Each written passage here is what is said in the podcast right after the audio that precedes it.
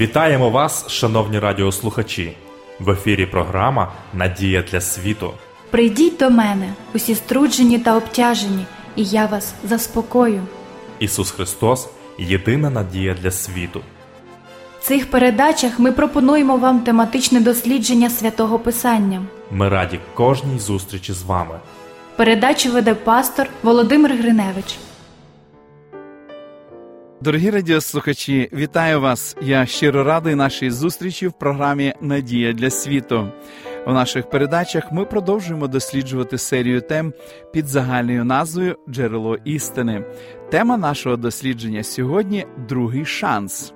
Дозвольте запитати вас, що означає бути спасенним? Відомо, що фізично здорова людина може бути духовно мертвою.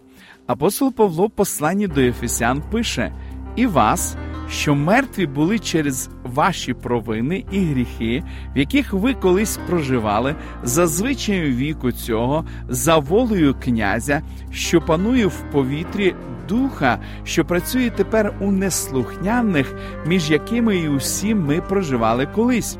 У пожадливостях нашого тіла, як чинили волю тіла й думок. Диявол веде людину до духовної смерті, схиляючи до гріха і непослуху. Але велика правда полягає в тому, що Бог любить грішників. Він продовжує їх любити, незважаючи на те, що вони мертві у своїх гріхах, і пропонує їм повне звільнення від важкого становища.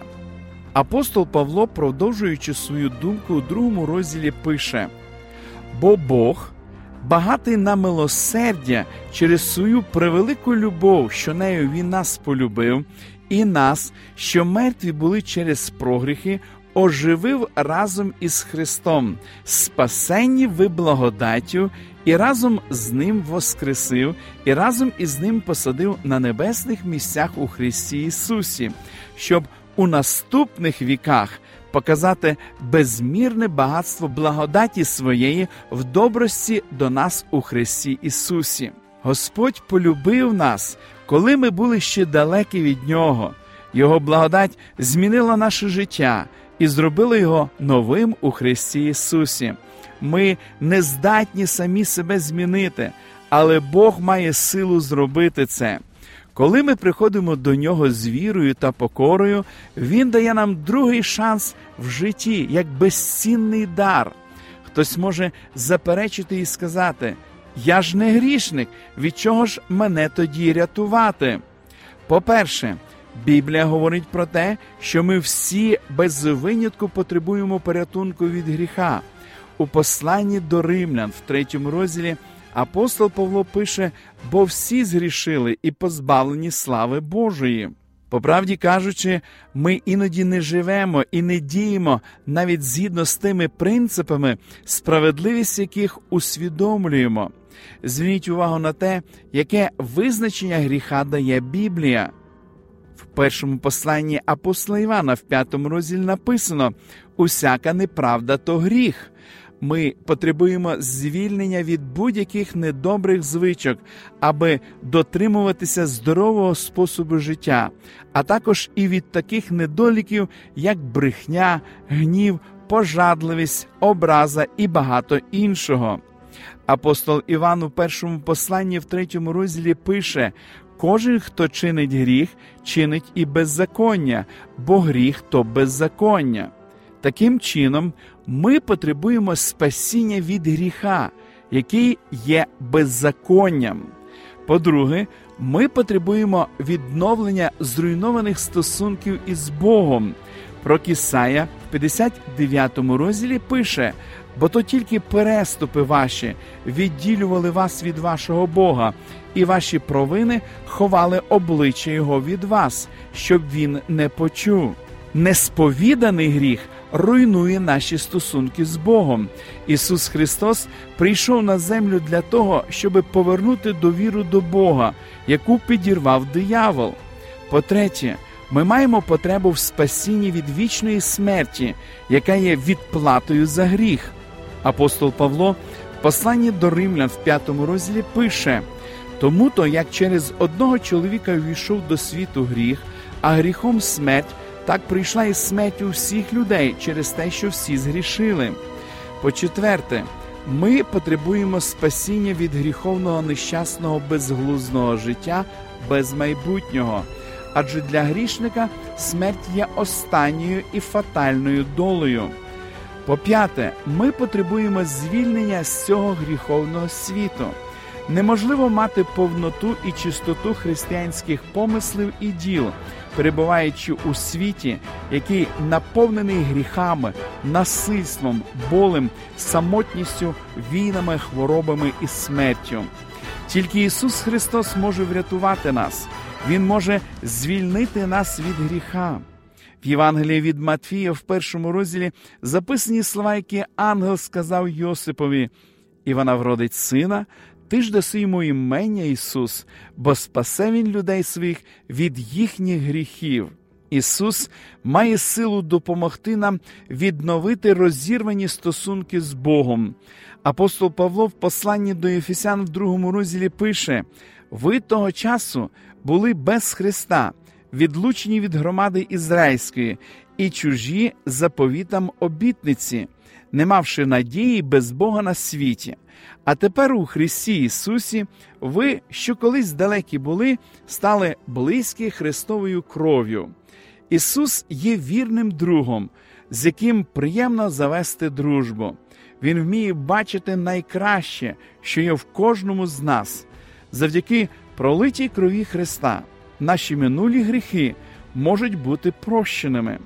Щодня Він приймає нас такими, якими ми є.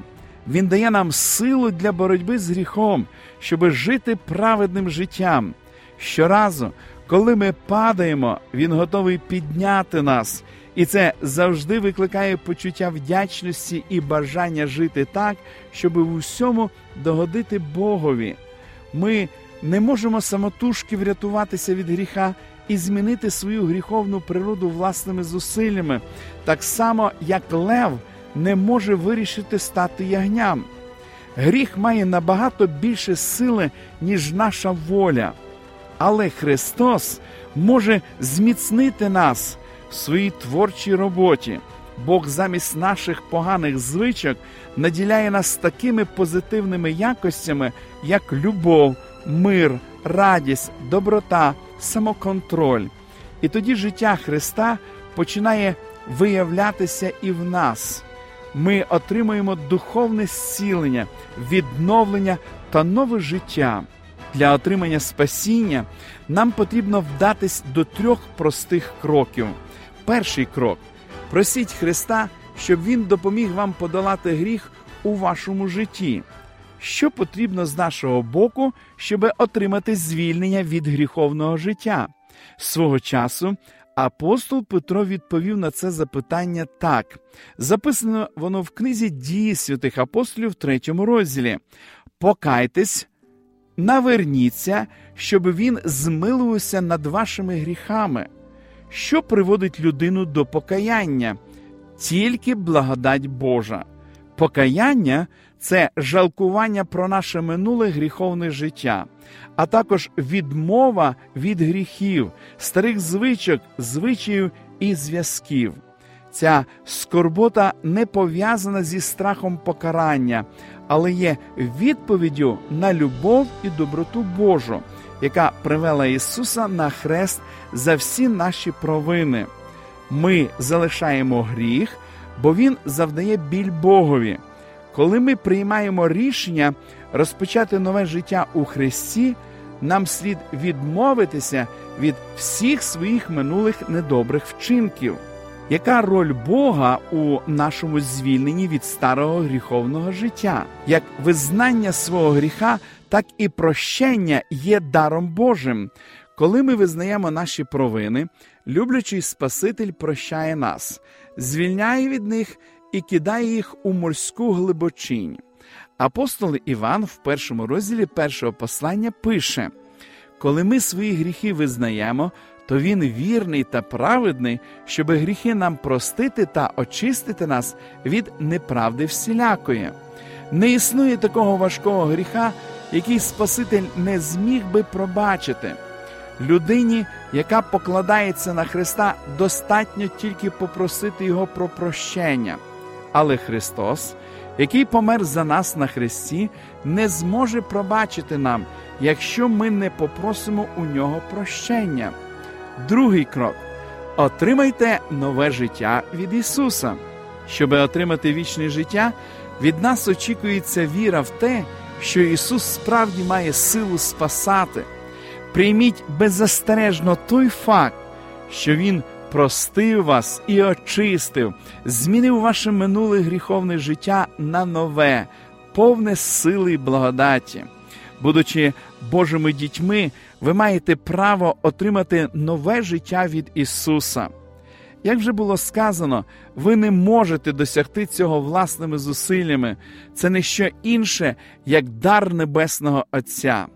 Ісус дає таку безумовну обітницю, щоб знищити всі наші сумніви і тривоги.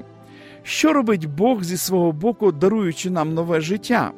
У третьому розділі Євангелії від Івана написано: Ісус відповів і до нього сказав: По правді, по правді кажу я тобі, коли хто не народиться згори,